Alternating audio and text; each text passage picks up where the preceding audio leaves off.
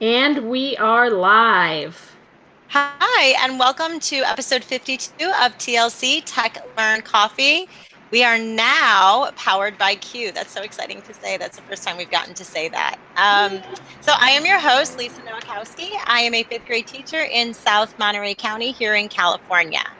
And I'm Nancy Minicozzi, an instructional tech coach in Northwest LA County. And as Lisa said, we are excited to announce that as of May 1st, we are now powered by CUE. Yay! And we are looking forward to the next six months to see where this journey takes us. I'm so excited about that. Um, and just a reminder, our we have a 15 minute format because ain't nobody got more time than that. All right. So tonight's coffee fact: Did you know that coffee was the first, ah, or perhaps not, uh, coffee was the first food to be freeze dried for commercial sales. So that was pretty exciting. Um, tonight's guest is Dale Plotsky, and he is going to be talking to us about repurposing Google Maps to map learning. So, Dale, tell us a little bit about yourself, who you are, what you do. Hi, everyone. My name is Dale Plotsky. Uh, I live in Lima, Peru. I'm originally from Calgary, Alberta, Canada and I'm a learning and innovation coach at Colegio Franklin Delano Roosevelt, like I said, in Lima, Peru. And uh, yeah, I've been here for five years. Lima is an incredible, wild city, and I like surfing and I like poodles. well, I that's eclectic. I like that too. Very good. I've always wanted to go to Peru. So, um, Lisa's been. No, I haven't. No, Ecuador. Ecuador. All right. So you say we can repurpose Google Maps to map learning. What do you mean yeah. by that? So I'm doing a project, it's a Google Innovator project, and it's called EdPins. And the idea is this. Um, every school on earth, and I mean every school on earth is that exists in a physical sense is on Google Maps. And they all have a card where you can leave a review, leave photos, leave videos, leave live links, and share what's happening in your classroom. And I'm trying to take that space and not use it to rate a school because you can't say a school is two stars, a school is five stars because of the experience you, you had there. You need to, you know, schools are very complex places. I'm trying to take that space and use it as basically like a little classroom web page to show what are you doing in your classroom that's unique, beautiful, innovative, uh, engaging learning for the 21st century? And would people then be able to see that, go on Google Maps and see the pins? That's the idea. So we have, there's, they kind of exist in two places. You can go on to edpins.org and actually see a world map of every school that's ever been contributed and kind of zoom in on your area and then find the schools that are very close to you and see, you know, who are your neighbors. Uh, but alternatively, yes, you take your actual review of your school and you post it to the real Google Maps. And so if someone looks up your school online, they're going to see information about your classroom, about the unique learning that is happening at your school. And the way that, like I said, kind of, I hinted at this before, the way this space currently being used is not working. So uh, there's usually three types of reviews right now. So the first one I like to say is empty praise where people say, oh, it's the best school I've ever been to. I love Mr. Plotsky's class. This is 100%, this is the greatest place on earth. That's type one. Type two is the exact opposite. Usually there's very foul stuff being said, almost like actively deriding your school and like trying to libel it and bring it down. And then number three is just empty star reviews, and people say this is a one star school, or a three star school, or a five star school, without actually explaining why. And you can't rate schools that way. That's not what makes a school great. Uh, so I'm trying to take that kind of subjective opinion about a school and convert it into an objective description of learning. And so that's all. That's on um, your EdPins project. So, can you give us some examples of projects that have been submitted to EdPins? Oh, I have a lot of examples. So, once a quarter, once a season, we try and take like a few really standout submissions and highlight them in a newsletter or a, a monthly kind of recap of the best stuff that's come in. Uh, and some of the ones that came in this month is there's a school in Texas called uh, Neiman Park High School, and they are running uh, It's called Rachel's Challenge, and basically what it is, it's a, a way to commemorate some of the, the victims of the Columbine shooting, and they work to promote kindness in schools. And so the teacher there was talking about all the work they're doing to build kindness in the community with their kids. Uh, alternatively, on more the learning side of it, we have teachers showing how can you start up like a project-based learning environment in your classroom, and what are some of the key mindsets and skills you need to go about doing that. And so we had a, a teacher from a school in Japan, AISJ, the American International School of Japan, and uh, he was talking about what are some, if you were going to go down the PBL route, what are some of the important ideas and mindsets that you need to know if you're going to start changing your teaching that way. All of these people would love to talk to you about the work that they're doing. They'd love to share their clubs with you, and they're all contactable. And you can actually just go onto their school's Google Map page and actually learn about their projects uh, right there as well. So that sounds really great, like a way to make actual connections between teachers. Um, and you can go on and see who's interested, ask questions, answer questions. So, how does that work in terms of the teacher to teacher connection? Well, a big part of the project is the idea of kind of taking ownership of your words online. It's kind of promoting that uh, real world positive digital citizenship to our kids.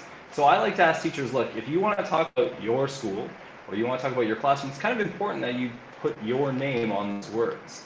So what a teacher would do would go to edpins.org and they would click on submit and they would basically fill out a very kind of structured form that uh, gathers information in a way that allows us to track and sort and organize that, uh, those submissions. Then a little bit of autocrat magic and spreadsheet magic happens behind the scenes and your custom EdPins entry gets emailed to you. And then you take that entry and you yourself from your Google account post it on Google Maps uh, with your links, your photos, and any content that you want to share. And you basically put it out there to the world. And then the entire time I'm in contact with you and I can kind of help put you in contact with other teachers that have similar interests or that are very close to you in the region, and we can kind of build those connections that way. So, do you actually put the people together? Are you the matchmaker behind the scenes? If there's a natural fit, I'll go ahead and do it. Uh, but like I said, I like to let the, the the map that we have on the project do a lot of the work for me. So I like to let people empower people to go there and to search the regions around them and find, you know, you might have someone that's just a couple blocks away that is doing similar or very interesting work that you want to meet up with. And then the other way that I kind of like to en masse uh, pair people together is, like I said, through the newsletter, where you can get into in depth detail about some of the more unique projects that have come in, or maybe kind of identify leaders in certain areas. Each newsletter has a theme to it, so like service learning or innovative teaching. And that way you can really quickly identify three or four regional leaders in that area. Well, that sounds great. So you said this is a Google Innovator project, and usually those start small and then grow. Where do you see this going? That's a good question. Uh, so where I'm at in the project right now is everything's up and running, and uh, but I need more schools to participate. I want to connect more educators, and I really want this idea to grow. Uh, so I'm going to spend the next six months really working on growing the project and getting more schools involved. I'd love to have an entire district involved and have every school in one geographical area using this idea. Uh, I would love to start reaching out to students and getting, you know, implanting this in students' minds that you can use your school's Google Map page to promote your unique learning projects in a way that's safe and controlled. And then my ultimate kind of dream goal is to bring this to the people at Google Maps. And I feel like if you, when you click on a movie theater in Google, Google Maps, it'll tell you the phone number and it'll tell you the address. And it'll even tell you, you know, if you're looking for a movie theater, you probably want to go see a movie. And so these are the four movies that are playing today. I would like to see something similar with schools. That if you look at a school's Google Map entry, you're also going to see a little bit about the learning that happens there. What makes it a unique, special environment? What are some examples of the learning that happens at that particular school? So my goal is also over the next year is to try and bring this to the attention of uh, different stakeholders of Google Maps and local guides, and maybe just talk about a way that this can be kind of started to work into the system a little bit more. There's a really interesting uh, program coming up, or really a meetup happening in San Francisco in October called Connect Live. And for people who have interesting ideas about using Google Maps, it's a, time, a chance to go and meet the development team in San Francisco and actually sit down with them for a couple days.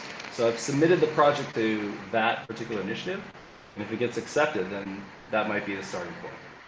Well, that would be great. So you could actually meet with the people at Google Maps and, you know, see this on a bigger, bigger scale.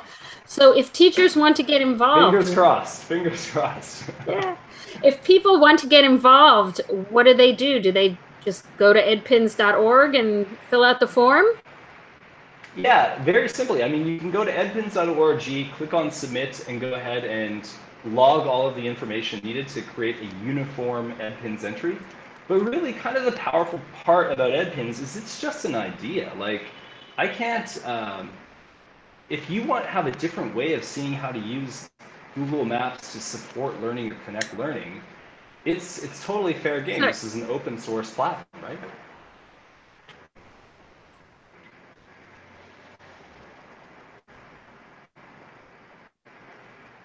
Well, that's the first for TLC Ninja. Hopefully Dale can come back. Are you there? I'm here. Okay, we uh, you, we lost your feed there for a minute, so we did not hear the answer as to um, how teachers can get involved once they go to uh, edpins.org. Yeah, so you can navigate to edpins.org, and there's a all of the information related to the web, the project is there. There's a tab at the top called Submit, and if you click on that tab, it's going to walk you through all of the steps needed to submit your school, your classroom, your learning project to Edpins. Uh, usually I'll send you your official submission a few hours or maybe at the most one day after you hit submit. And then we also are on Twitter, and Twitter kind of tracks submissions as they come in chronologically and also changes and updates the program as well. So either one of those ways is a great uh, way to find out more and to get involved with the project. Well, that sounds very exciting. Lisa was saying how she can't wait. She loves this idea and can't wait to see where it goes. And I have to say, I think it's great because we, you know, we both love maps, and I think this is just such a unique and different way of using them. And to encourage uh, connections between teachers, I think it's, I think it's got a lot of possibilities. And I hope you get into the Connect Live and kind of see where where everything goes.